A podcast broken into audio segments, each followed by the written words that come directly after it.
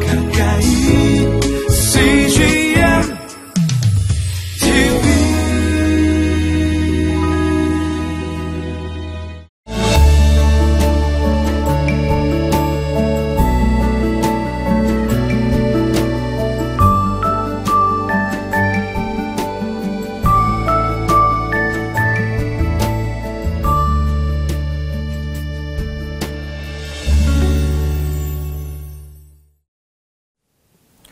우리는 가끔 우리에게 일어나는 일들이 이해가 되지 않거나 해석이 되지 않을 때가 있습니다.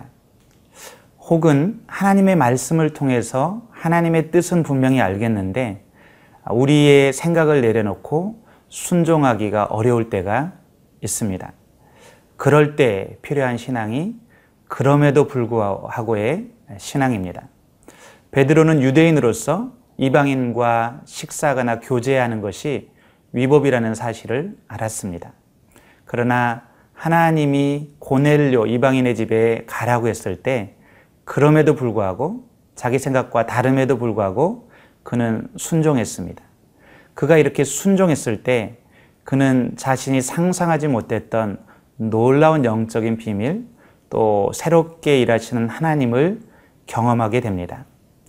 오늘 저와 여러분이 하나님의 말씀 앞에 내 생각을 내려놓고 순종할 수 있기를 바랍니다.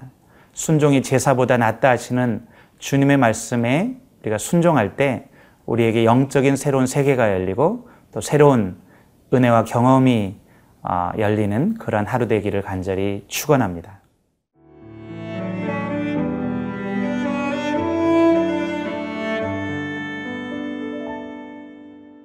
사도행전 10장 17절에서 33절 말씀입니다. 베드로가 본 바 환상이 무슨 뜻인지 속으로 의아해 하더니 마침 고넬료가 보낸 사람들이 시몬의 집을 찾아 문 밖에 서서 불러 묻되 베드로라 하는 시몬이 여기 유숙하느냐 하거늘 베드로가 그 환상에 대하여 생각할 때에 성령께서 그에게 말씀하시되 두 사람이 너를 찾으니 일어나 내려가 의심하지 말고 함께 가라. 내가 그들을 보내었느니라 하시니. 베드로가 내려가 그 사람들을 보고 이르되 내가 곧 너희가 찾는 사람인데 너희가 무슨 일로 왔느냐? 그들이 대답하되 백부장 고넬료는 의인이요. 하나님을 경외하는 사람이라. 유대의 온 족속이 칭찬하더니 그가 거룩한 천사의 지시를 받아 당신을 그 집으로 청하여 말을 들으려 하느니라 한데 베드로가 불러들여 유숙하게 하니라. 이튿날 일어나 그들과 함께 갈새 요바에서 온 어떤 형제들도 함께 가니라. 이튿날 가이사라에 들어가니 고넬료가 그의 친척과 가까운 친구들을 모아 기다리더니 마침 베드로가 들어올 때에 고넬료가 맞아 발 앞에 엎드리어 절하니 베드로가 일으켜 이르되 일어서라 나도 사람이라 하고 더불어 말하며 들어가 여러 사람이 모인 것을 보고 이르되 유대인으로서 이방인과 교제하며 가까이 하는 것이 위법인 줄은 너희도 알거니와 하나님께서 내게 지시하사 아무도 속되다 하거나 깨끗하지 않다 하지 말라 하시기로 부름을 사양하지 아니하고 왔노라. 묻노니 무슨 일로 나를 불렀느냐 고넬료가 이르되 내가 나흘 전 이맘때까지 내 집에서 제9시 기도를 하는데 갑자기 한 사람이 빛난 옷을 입고 내 앞에 서서 말하되 고넬료야 하나님이 내 기도를 들으시고 내 구제를 기억하셨으니 사람을 요바에 보내어 베드로라 하는 시몬을 청하라. 그가 바닷가 무두장이 시몬의 집에 유숙하느니라 하시기로. 내가 곧 당신에게 사람을 보내었는데 오셨으니 잘하였나이다. 이제 우리는 주께서 당신에게 명하신 모든 것을 듣고자 하여 다 하나님 앞에 있나이다. 베드로가 자신이 본 환상에 대해서 의아하게 생각하고 있을 때 마침 고넬료가 보낸 사람들이 도착합니다. 참 절묘한 타이밍이 아닐 수 없습니다. 이때 성령님이 그에게 말씀하십니다. 우리 19절, 20절 말씀을 읽겠습니다. 베드로가 그 환상에 대하여 생각할 때 성령께서 그에게 말씀하시되 두 사람이 너를 찾으니 일어나 내려가 의심하지 말고 함께 가라. 내가 그들을 보내었느니라 하시니 성령님은 베드로에게 누군가 아, 너를 찾아올 텐데 의심하지 말고 그들과 함께 가라고 말씀하십니다. 아, 정말로 베드로가 이 음성을 들었을 때 고넬료가 보낸 사람들이 찾아와서 베드로를 아, 찾았습니다. 베드로가 내려가서 무슨 일인가 묻자 그들은 자초지정을 설명하죠. 자기들은 고넬료 백부장이 보낸 사람들인데 이 고넬료는 하나님을 경외하는 자요 많은 사람을 구제하는 기도하는 사람이라고 소개하고 하나님께서 고넬료에게 베드로를 청하라고 말씀하셨다고 말합니다. 베드로는 이런 과정을 통해서 점점 어, 마음속의 여러 퍼즐들이 이제 연결이 되기 시작합니다. 자신이 보았던 그 보자기에 쌓였던 그 섞여 있던 여러 어, 속되지 않은 짐승들, 동물들이 바로 이 고넬료를 비롯한 이방인들을 의미한다는 사실을 깨닫게 되었습니다. 그리고 자기가 보았던 그 동물 환상이 단순히 유대인들의 음식과 정결법에 관련된 것이 아니라 이방인들을 향한 하나님의 새로운 계획, 앞으로 하나님이 행하실 일들을 어, 나타낸다는 것을 점점 깨닫기 시작합니다. 그래서 그는 이제 그들과 함께 다음날 즉시 고넬료를 향해서 떠나기로 결정하고 순종합니다. 그는 갈 때 자기 혼자 가는 것이 아니라 자기와 늘 함께하던 유대인 여섯 명을 함께 데리고 갑니다. 그는 이방인 고넬료의 집에서 어떤 일이 있어, 일어날지 알지 못했지만 그러나 하나님이 뭔가 새 일을 행하실 때 증인이 될 수 있도록 아, 자기와 같은 유대인들을 준비시키는 그런 모습을 볼 수 있습니다. 우리는 이 베드로의 순종이 얼마나 놀라운 결과들로 나타나는지 알고 있습니다. 그의 순종을 통해서 그는 자신이 전혀 예측하지 못했던 그런 하나님을 경험하게 됩니다.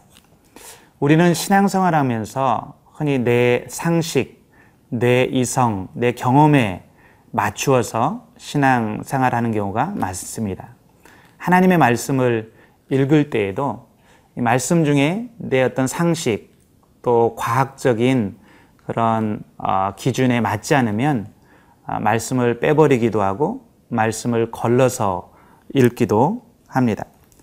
과거의 신학자들 중에는 성경에서 모든 기적의 이야기들이나 초자연적인 그런 내용들은 빼버리고 성경을 다시 편집하고자 했던 시도들도 있었습니다. 그러나 우리 하나님은 내 생각과 경험 속에 제한할 수 없는 분이십니다.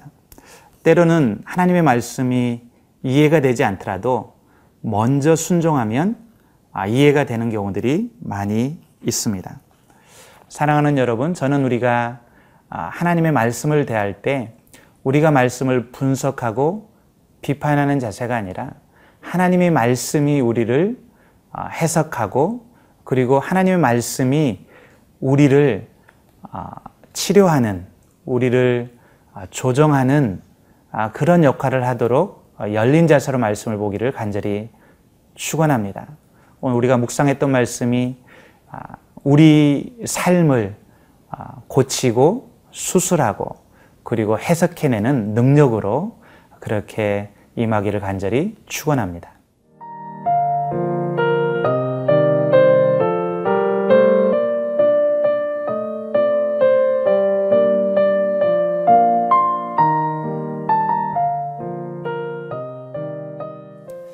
베드로가 가이사랴에 도착했을 때 고넬료는 자기의 친척들과 가까운 친구들을 다 불러 모아 베드로를 기다리고 있었습니다.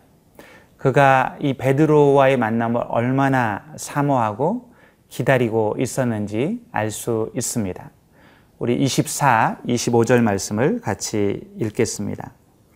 이튿날 가이사랴에 들어가니 고넬료가 그의 친척과 가까운 친구들을 모아 기다리더니 마침 베드로가 들어올 때에 고넬료가 맞아 발 앞에 엎드려 절하니 고넬료는 베드로를 보자마자 그에게 달려가 그의 발 앞에 엎드려 절을 했습니다. 아, 여러분 고넬료는 로마의 장교입니다. 그는 아, 지배 민족 대로마의 장교로서 이름 없는 아, 유대의 무명의 전도자 그의 발 앞에 가서 엎드려 절을 합니다. 그가 얼마나 아, 영적인 사모함이 있고 그리고 하나님의 종 영적인 권위를 가진 하나님의 종을 귀하게 여기는지 알 수 있습니다. 그는 로마 장교로서의 체면 따위는 아랑곳하지 않습니다.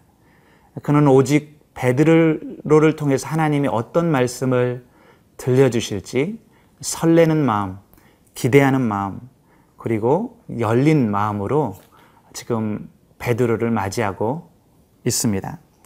오늘 본문 말씀을 통해 저는 이 고넬료의 말씀을 사모하는 마음, 또 기대하는 마음, 그리고 그의 열린 마음을 배우게 됩니다.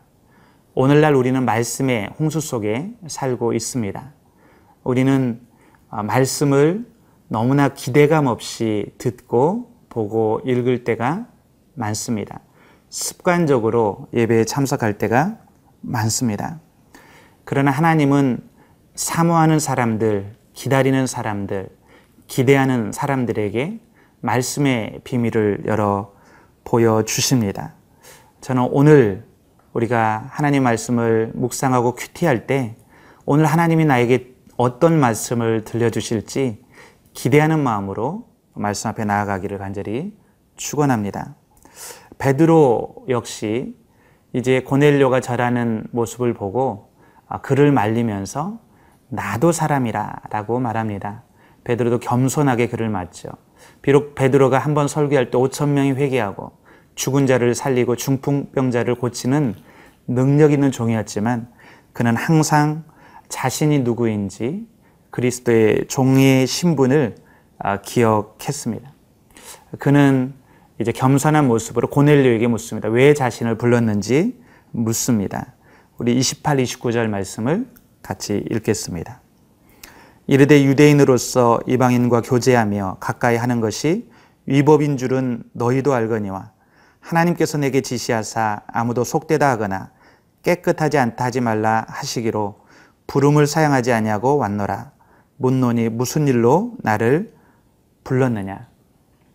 베드로는 유대인으로서 이방인과 교제하거나 이방인과 함께 식사하는 것이 위법인 줄을 알지만 그런 하나님께서 하나님께서 깨끗하게 하신 것을 속되다고 하지 말라 라고 말씀하신 그 말씀에 의지해서 그가 그럼에도 불구하고 사양하지 않고 고넬료의 집까지 달려왔다고 말합니다. 그리고 무슨 일을 무슨 일로 나를 불렀느냐 묻지요.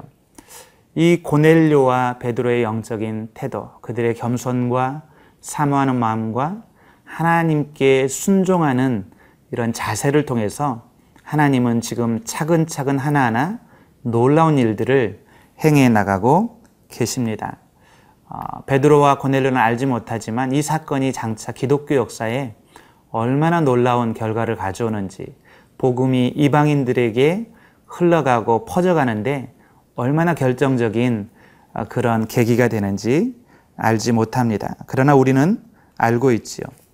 사랑하는 여러분, 우리가 순간순간 작은 일에 하나님의 말씀과 음성에 순종하는 일은 너무나 중요합니다. 하나님은 순종하는 사람들을 통해서 하나님의 일, 하나님의 역사를 이루십니다. 오늘 여러분이 들은 하나님의 음성은 무엇입니까? 여러분이 순종해야 될 일은 무엇입니까? 겸손하게 여러분의 생각을 내려놓고 순종해 보십시오. 그러면 놀라운 하나님의 은혜를 경험하게 될 것입니다. 기도하겠습니다. 살아계신 주님, 우리에게 하나님의 말씀 앞에 순종할 수 있는 믿음과 용기를 허락하여 주시옵소서. 내 생각과 내 경험과 내 판단을 앞세우기보다 늘 하나님 말씀 앞에 나아가게 도와주시고 하나님 말씀에 순종하는 우리가 되게 도와주옵소서. 그래서 우리의 삶을 통해서 하나님의 계획, 하나님의 뜻을 이루어드리는 그런 쓰임받는 삶이 되게 도와 주옵소서 감사하며 예수님의 이름으로 기도드렸습니다. 아멘.